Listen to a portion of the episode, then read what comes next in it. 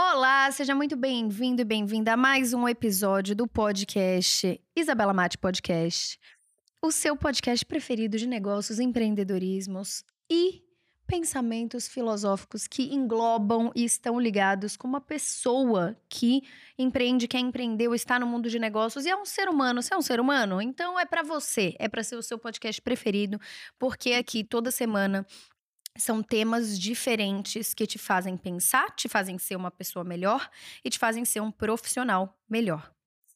No dia de hoje, na semana de essa semana que a gente tá, o objetivo do podcast, ele é realmente assim de trazer um conteúdo de valor que dificilmente você vai encontrar em algum outro podcast de negócios.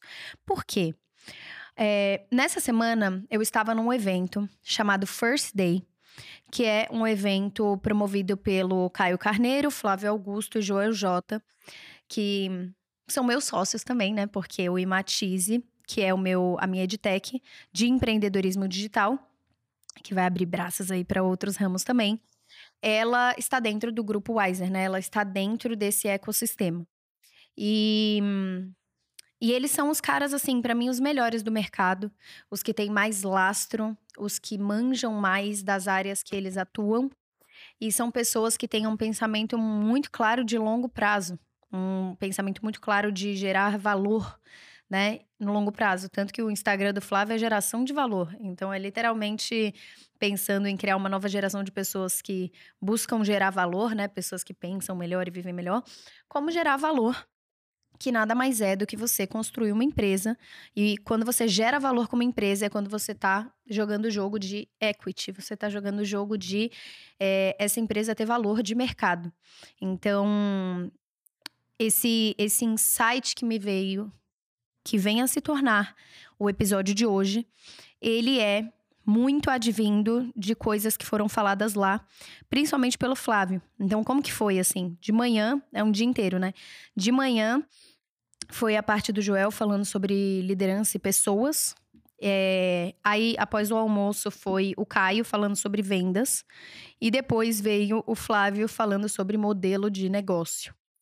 E me chamou muito a atenção, né? Primeiro, tipo assim, coisas que explodem a tua cabeça, te levam para um outro nível. Tanto que as pessoas que estão lá pagaram 25 mil reais um dia. É um evento de 25 mil reais o dia. É, e tanto porque são coisas que são faladas não só pela a técnica, a teoria, mas porque os caras vivem isso na prática. O Caio começou com venda direta, ah, não sei. Podia perguntar para ele, mas acho que uns 18 anos atrás, faz muito tempo, muito tempo, acho que 18 anos atrás mesmo. E o Flávio vai completar agora em abril da Wiser, é, WhatsApp, né? 28 anos. Tipo assim, é muito tempo. E o Joel também, desde os, acho que 16, ele, ele nada e compete e é atleta e vive em alta performance, isso e aquilo. Então, e ele tem 42, então. Não vou fazer a conta porque eu sou mais de humanas do que de exatas. Porém, vocês entenderam o que eu quis dizer, né? Vem muita coisa de uma vida errando e prevenindo que o outro erre, né? Tentando prevenir erros. E aí, por que, que eu contextualizei tudo isso? Porque tiveram vários insights, várias coisas que, que surgiram na minha cabeça sobre isso. Inclusive, a minha coluna dessa semana na Forbes Brasil vai ser sobre insights que um evento de 25 mil reais me trouxe. Então, o objetivo é trazer vários desses insights, mas eu quis pegar um deles e destrinchar mais profundamente aqui nesse podcast. É, porque eu acho que vai ser muito. Acho, não, tenho certeza que vai ser muito valioso para todos vocês. Então, primeiro de tudo, é, quando, o Caio quando o Flávio começou a falar de modelo de negócios, ele primeiro pediu para várias pessoas descreverem o que era modelo de negócio. O que, que é modelo de negócio? Aí várias pessoas falaram: ah, estrutura do negócio, ah, é como você vende, como você gera dinheiro para a própria empresa, como você. Várias coisas diferentes. Ele falou: é, isso são partes do modelo de negócios. Isso são realmente, assim, algumas partes do que é um modelo de negócio, mas ninguém tá descrevendo. Aí vinha alguém e descrevia de um jeito muito complexo, tipo, é pegar e aí em cada ponto você buscar gerar valor com a sua empresa e bababá, e fazer isso, e vendas e isso e aquilo. Aí ele falou, mas tá muito complicado. Tipo, se eu não entendi o que você falou, será que alguém vai entender? Se você tem um modelo de negócios e construiu ele, você sabe o que é. E aí ele fez um desenho, e é muito engraçado, porque era um desenho meio bagunçado, assim, tipo, de um bonequinho de palito que ele foi linkando com outros negócios, aí fazia um giro e aí fazia um círculo. Só que enquanto ele tava explicando, quem tava lá consegue olhar esse desenho e entender exatamente o que ele quis dizer com isso. Mas se eu mostrasse para vocês, vocês iam falar. Tá acontecendo nesse desenho que eu não tô entendendo. Mas dentro desse desenho, ele tava explicando, é basicamente assim. É, o modelo de negócios é como se fosse uma arquitetura né? Qual a diferença entre a arquitetura e a engenharia, né? A engenharia, você executa, você transforma algo em realidade. A arquitetura, você desenha. Então é o desenho de como aquilo vai se tornar realidade. Entendeu? O arquiteto ele faz isso. Ele faz esse desenho, esse planejamento para que um ambiente se torne da forma como aquele desenho foi feito. Então, ele leva em conta todas as variáveis, né, as engrenagens do funcionamento do seu negócio. Então, assim, o esquema tático entre você, os fornecedores, os acionistas, o teu consumidor, os seus consumidores. É, e o objetivo é você ser mais eficiente possível, com o menor custo de operação possível e com a menor tributação possível, obviamente, dentro da lei. Então, você tem que buscar sempre aumentar a margem do seu negócio para que você consiga é, e sempre buscar margem, uma margem mais alta no seu negócio te força a revisitar e ter um modelo de negócios adequado para o momento que você está vivendo, para o momento de mundo que você está, para o momento do seu negócio, do seu mercado, da sua indústria. Então, assim, o, o, o objetivo é para que ao longo do tempo você consiga gerar lucro no curto prazo e valor ou equity no longo prazo. Então, o objetivo de uma empresa é gerar lucro, é, valor e equity. Então, equity é, sabe quando uma empresa, ou ela tem abre, faz um IPO, que nem a XP fez um IPO, ou uma empresa quando ela é vendida, que nem a Nativosa foi vendida, que nem várias empresas foram vendidas, isso é equity, é o valor de mercado. Qual é o valor que essa empresa teve? Né, para esse mercado, para essa indústria específica, o quanto que ela vale. Então, isso está ligado com várias variáveis diferentes. Então, não é só o faturamento bruto dessa empresa, ou seja, o quanto ela vendeu. É também o lucro líquido dessa empresa, são as contingências, que é assim, vamos supor que essa empresa só contrata PJ. Isso acontece muito com a agência, né? É, contrata só PJ para economizar ali uma porcentagem no, no CLT de INSS, de 13 terceiro, férias, né? Tipo, ela quer economizar ali no curto prazo, mas essa contingência de você ter uma empresa só com pessoas que são PJ, é, e essas pessoas, elas não têm uma empresa mesmo, é uma pessoa física que criou um CNPJ e está prestando serviço, entre aspas, mas ela vai todo dia para a empresa, ela trabalha só nessa empresa, ela recebe uma vez por mês. Então, assim, é, e normalmente não tem contrato, né? Não é feito contrato. Isso é uma contingência que pode ser um risco muito grande para um negócio no longo prazo. Na hora que você vai, tipo, por exemplo, ter equity ou vender uma empresa, isso é levado em conta. Então, pega toda essa contingência e tira do valor que essa empresa pagaria, porque isso é um risco. Então, é muito interessante pensar nisso, né?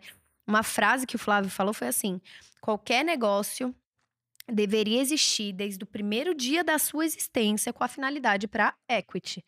Então, se você está construindo um negócio, você tem que pensar e tomar as ações agora no curto prazo, sempre pensando para você levar esse negócio para ele ter um valor de mercado. É óbvio que não é a realidade da maioria dos brasileiros. A maioria das pessoas que me acompanham, que me né, olha para mim como uma pessoa de negócio, uma pessoa que admira isso e aquilo, ou são pessoas que têm uma microempresa, então uma empresa pequena, bem no começo, ou são pessoas que às vezes nem têm empresa, estão começando a empreender. E normalmente eu vou até empresas de médio porte, sabe? que são empresas bem grandes no Brasil para médio porte. Então, eu tenho tanto pessoas que me acompanham que fazem 400, 500 mil reais no mês de faturamento, quanto pessoas que estão começando e fizeram, sei lá, 500 reais ali porque estão no início do negócio. E eu sei, por ter começado o meu negócio de um jeito bem amador, assim, de um jeito bem casa dos meus pais, sem abrir CNPJ, sem registrar a marca, fazendo tudo meio do jeito mais amador possível, que tem muito risco, né? Se eu não tivesse uma marca registrada, se eu não tivesse um CNPJ de acordo com a lei, com as tributações da lei, se eu não tivesse. Tudo bem que foi bem antes de criar o e-commerce, mas assim, sabe o comecinho? Comecinho, normalmente você não pensa nesse tipo de coisa. Tipo, qual é o meu modelo de negócio? Como que eu vou remunerar as pessoas que trabalham? Como que vai entrar dinheiro dentro dessa empresa?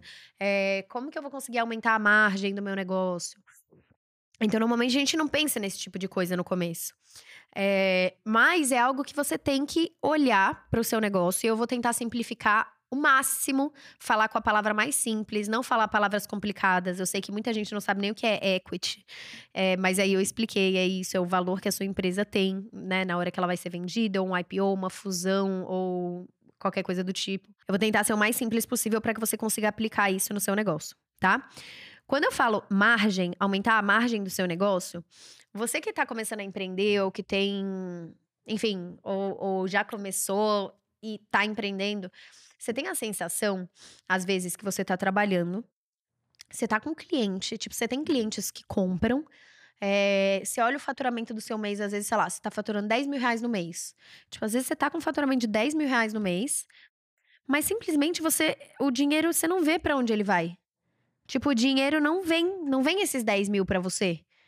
Às vezes você fica sofrendo para pagar as contas. E aí você fala, ué, para onde que foram esses 10 mil?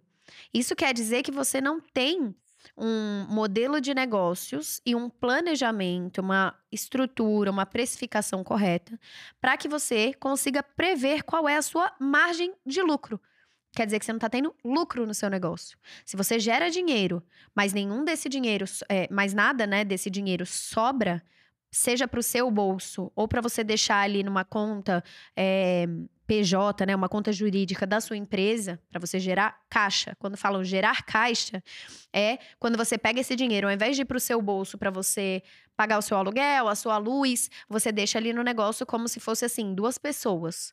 Uma pessoa é o meu negócio e essa pessoa tem o dinheiro dela. E eu, Isabela, tenho a minha vida. Então eu vou ter o meu dinheiro. A maioria das pessoas, quando começa o negócio, não pensa nisso. Então ela nem gera caixa nessa empresa para contratar pessoas, para, sei lá, vamos supor que você produza um produto, para que você consiga produzir em mais quantidade, para que você consiga pagar alguém para tirar fotos profissionais.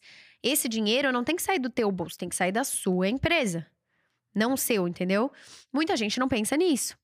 E é interessante que tudo, a, capacidade de gerar riqueza, ela vem do seu modelo de negócios. Modelo de negócio não é um funil de vendas, modelo de negócio não é, é o ecossistema do seu negócio, não é a assim, a não é tipo a hierarquia, quantas pessoas trabalham, ou não é isso. O modelo de negócios ele é um planejamento macro.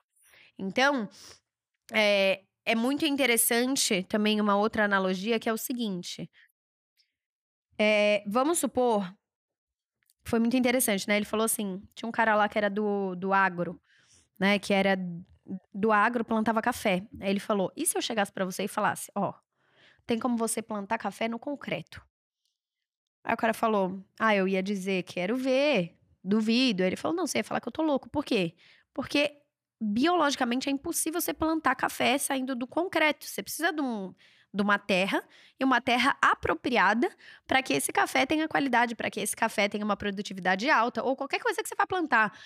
E aí é assim, o café, ele é o produto que você tem, o serviço que você tem. Mas para que você gere riqueza, para que você tenha produtividade, gere riqueza, você precisa de um solo adequado. Então, esse solo é o modelo de negócio. Então, assim, não adianta você querer plantar café no concreto. Não adianta você ter a melhor ideia do mundo, o melhor produto do mundo, o melhor tudo do mundo, se você não tem um modelo de negócios adequado. Porque senão você vai ficar trabalhando, você vai gerar vendas, você vai ter mais clientes, você vai crescer o seu negócio aparentemente, mas não vai sobrar dinheiro. Você não vai ter uma margem adequada. A margem é o que sobra quando você tira todos os custos do seu negócio. Então, às vezes você está ganhando 10 mil reais, mas você paga 4 mil de funcionários, aí você paga 2 mil de aluguel, aí você paga mil de fornecedores. Né? Quando você vai ver, às vezes você está negativo. Então quer dizer que a cada produto que você vende, às vezes você tá pagando para alguém comprar o seu produto. Já parou para pensar nisso? E são várias coisas no seu negócio que comem a margem dele. Várias coisas no seu negócio. Desde o frete, promoção. Por exemplo, tem gente que às vezes põe 30% de desconto. Só que a pessoa nem analisa que às vezes a margem dela, a margem naquele produto, é 20%. Ela tem 20%, ó, sem dar promoção, sem dar desconto nenhum, sobra na mão dela, vende 100 reais um produto, sobra na mão dela 20. Então, na mão do negócio dela sobra 20 reais. A cada 100 reais, sobra 20. Se ela dá 30% de desconto, ela tá no prejuízo, você entende? Ela tá saindo no prejuízo naquele negócio. Por isso que é importante você começar a pensar como um negócio grande, desde o seu começo de negócio. E, e é interessante isso também de, de modelo de negócios, que, enfim, ele contou lá toda, toda a trajetória. Ele, eles tiveram três mudanças de modelo de negócios, né, no, na WhatsApp, no grupo Wiser, que hoje é tipo um monstro, é gigantesco. É, e, e contou toda a jornada, mas isso daí é uma coisa que é deles dentro lá do grupo. Eu quis trazer a importância desse modelo de negócios e vou falar um pouco para vocês sobre sobre o que eu penso sobre isso, né? Quando eu comecei lá o meu negócio, eu não pensei sobre isso. Eu nunca pensei sobre isso. Qual que era o meu modelo de negócios? Eu ia tentar pegar, eu falava assim, cara, meu modelo de negócios é: eu tenho um site eu tenho um modelo de entrada de pessoas nesse site. Então, eu tô falando da, da marca de roupas, por exemplo.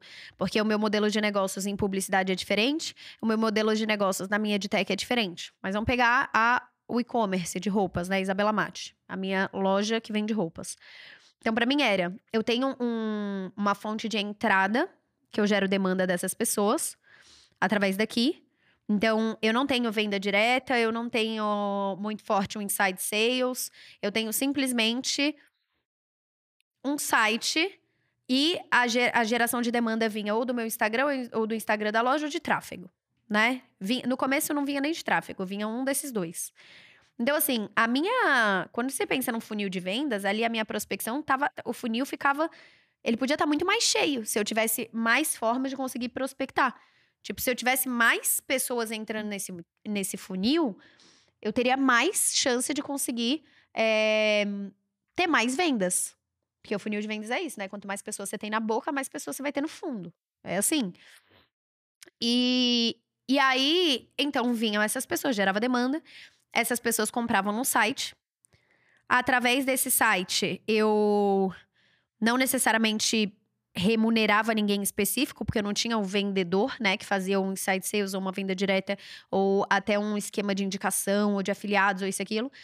É, então eu tinha assim a entrada, um, um site que comprava e não tinha no início um follow-up de pós-venda ou de fidelização. A minha fidelização ela vinha da experiência do usuário, então assim, uma caixa legal que chega, tinha um unboxing legal, o produto muito bom, um atendimento muito bom, mas eu não tinha necessariamente um, um processo de chegar e falar, por exemplo, para eu gerar mais LTV, ou seja, o lifetime value, que é o tempo que o teu cliente passa comprando no seu negócio, por exemplo, eu teria, eu, eu não tinha um esquema para conseguir aumentar isso de forma estratégica. O que eu tinha eram várias artimanhas, é, várias técnicas diferentes para que esse cliente ficasse mais satisfeito. E isso acabava gerando um LTV muito alto. Tanto que, por exemplo, hoje eu tenho clientes que já compraram mais de 100 vezes no negócio. Então, isso é um LTV muito alto. É, e durante anos, tem clientes que compram, ah, sete, oito anos no negócio. Então, isso mostra que é um negócio que as pessoas gostam quando compram, elas gostam do produto, elas gostam do atendimento, elas recebem no prazo, elas se sentem satisfeitas com aquilo. Mas não necessariamente eu tinha um planejamento muito claro de expansão. Porque ou eu ia ter que colocar mais dinheiro em tráfego e diminuir a margem do meu negócio, ou eu ia ter que produzir mais.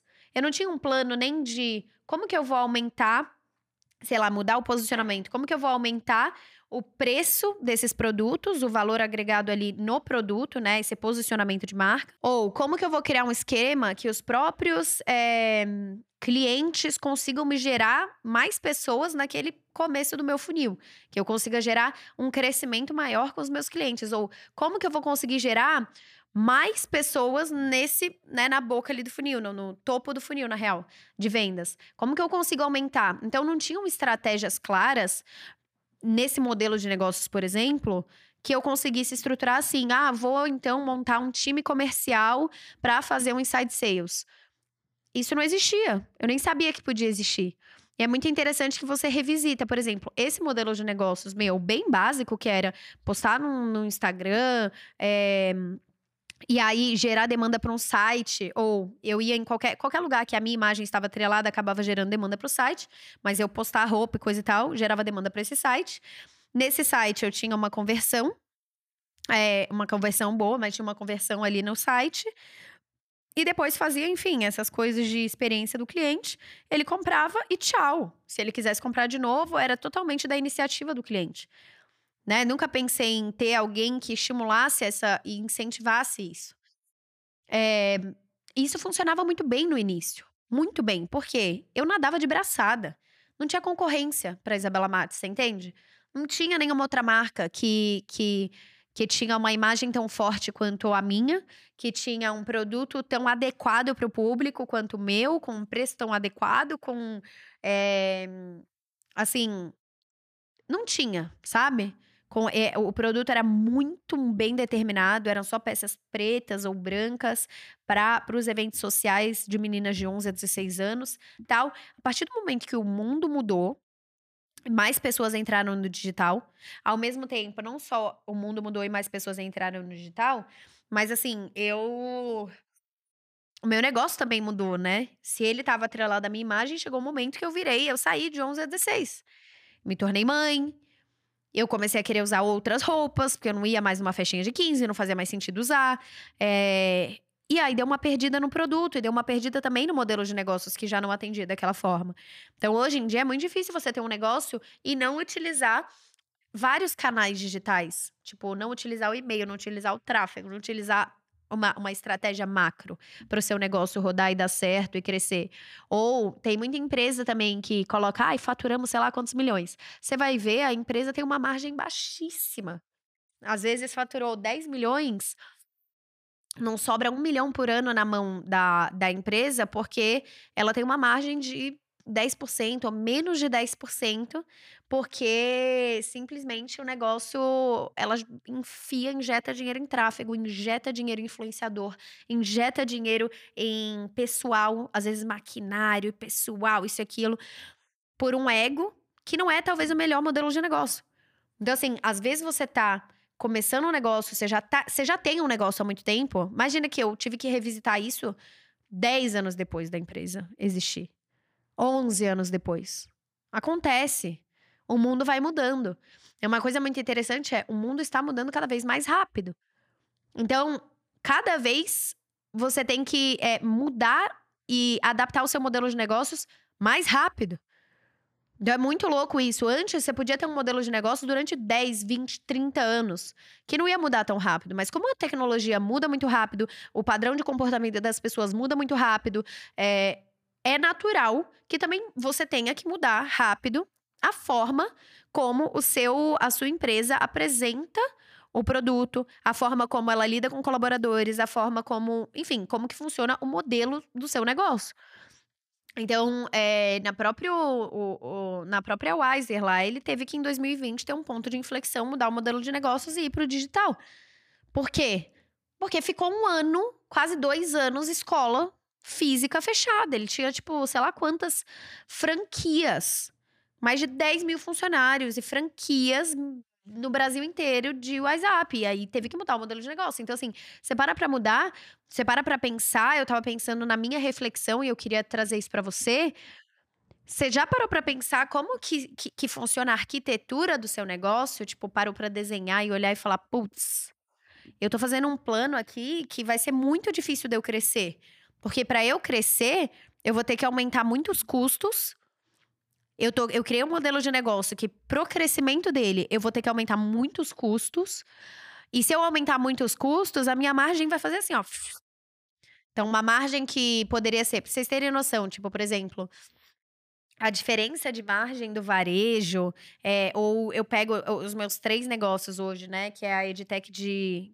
Que é uma, uma empresa de educação e tecnologia, que é o Imatize. Aí eu pego a empresa de Isabela Mate publicidades e a empresa de Isabela Mate, loja de roupas, que é varejo. A, ma a margem mais baixa de todas é dentro do varejo. Porque é muito difícil você conseguir crescer uma empresa de varejo é, com um modelo de negócios mais tradicional sem você ter que ficar enxugando a sua margem.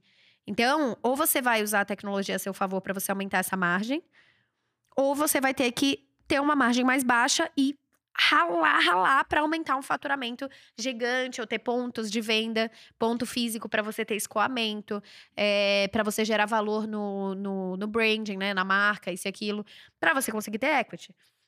Então, por exemplo, a própria Nativosa, é, o, o, a, a grande, assim, um grande boom que teve de faturamento é, foi quando abriu o primeiro ponto físico, primeira loja física. Porque gera um escoamento, gera muito mais reconhecimento de marca, gera muito mais. Então, a menos que você tenha uma fusão entre o físico e o online dentro do. pensando em varejo, né? Tipo, que é isso? Uma loja de roupa, uma loja de produto que vende pro, pro consumidor final um a um. Então tem o atacado e o varejo, né? O varejo é isso. Eu, Isabela, estou vendendo uma blusa para a Maria, que comprou. Então eu estou vendendo no varejo. Se eu, Isabela, não vendo para Maria, eu vendo para a empresa XPTO, e aí eu vendo mil blusas de cada vez. Eu estou vendendo no atacado, que tem outros problemas, tem inadimplência, tem outros problemas, mas é um modelo de negócio diferente.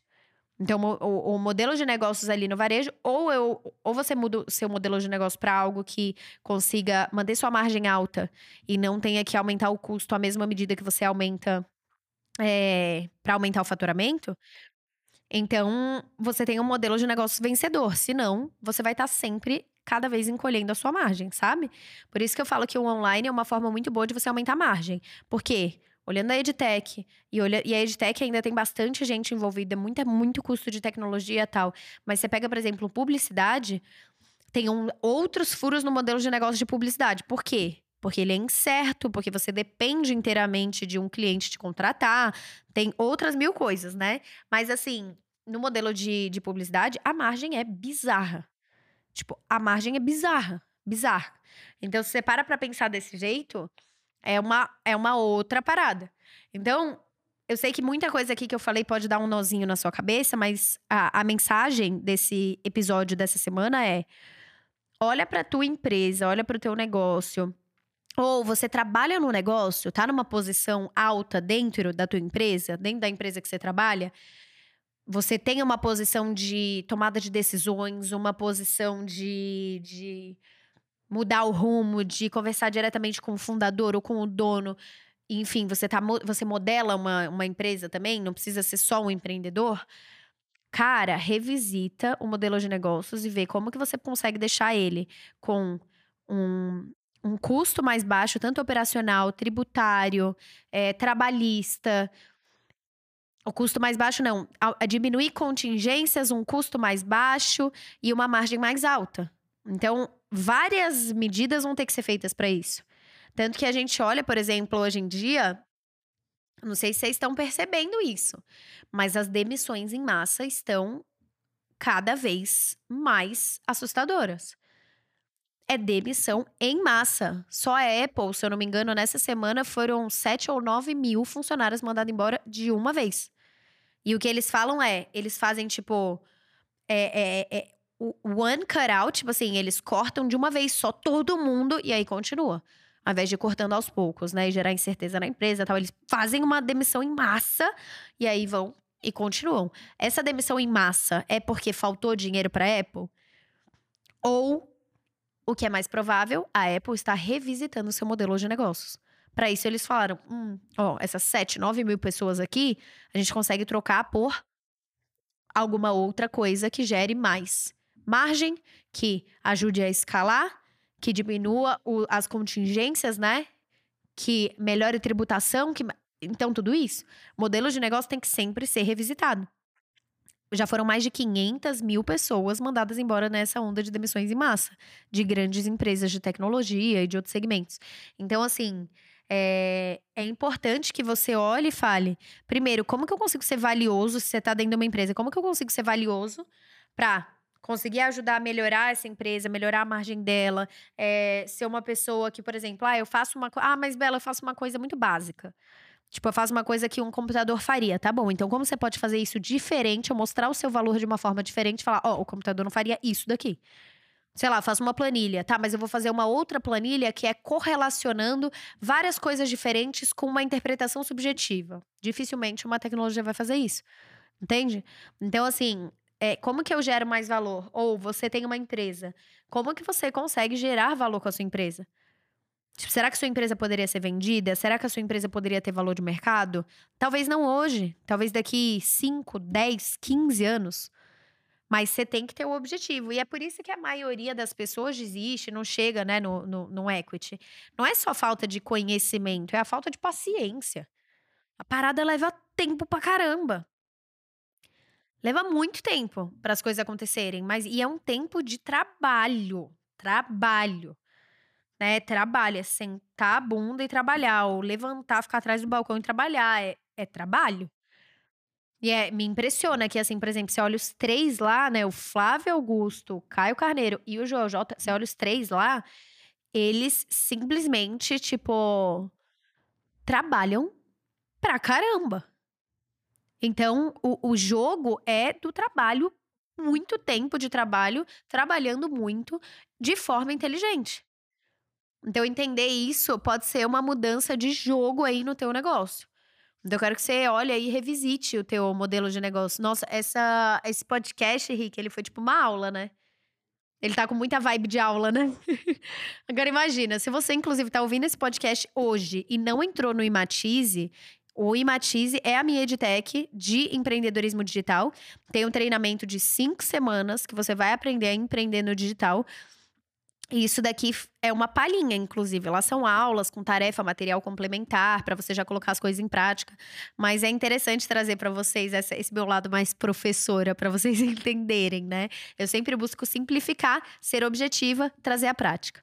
Então, assim, é, eu gostaria de trazer essa reflexão para vocês. Caso você goste do podcast, eu te peço só para você dar nota 5. Sabe as 5 estrelas? Porque essas cinco estrelas falam: oh, as pessoas gostam desse podcast, ranquei ele bem, manda para outras pessoas, sugere para os outros. Então, a nota 5 aqui no Spotify é a melhor coisa que você pode fazer por esta mulher aqui. Melhor coisa. Uma outra coisa também muito legal, eu estou concorrendo no prêmio iBest na categoria é, negócios e alguma coisa? Você viu, Rick? Era negócio, economia e negócios. Economia e negócios, aí tem várias personalidades, mas eu tô concorrendo com, tipo assim. Galera muito grande, sabe? Então, se você gosta também, vota lá. Aí baixa, aí você vai ver categoria é, Economia e Negócios, aí eu tô ali, tipo, para você votar. Porque só pode votar uma vez, senão eu tava lá votando em mim mesma, mas vota aí, seria super importante para mim. Enfim, a nota 5, espero que você goste, espero que tenha te ajudado. Sexta-feira, desta semana sai a minha terceira coluna na Forbes, que eu vou falar dos maiores insights que eu tive no evento de 25 mil reais o dia. Então, além desse insight, eu vou trazer vários outros. E eu tenho certeza que vai ser muito legal, que vai te ajudar muito. Eu espero que te ajude muito e que você leia e me dê o feedback depois. Eu acho que tem como comentar também lá na coluna. Eu não sei, não tenho certeza, mas se tiver, comenta lá também. Tá?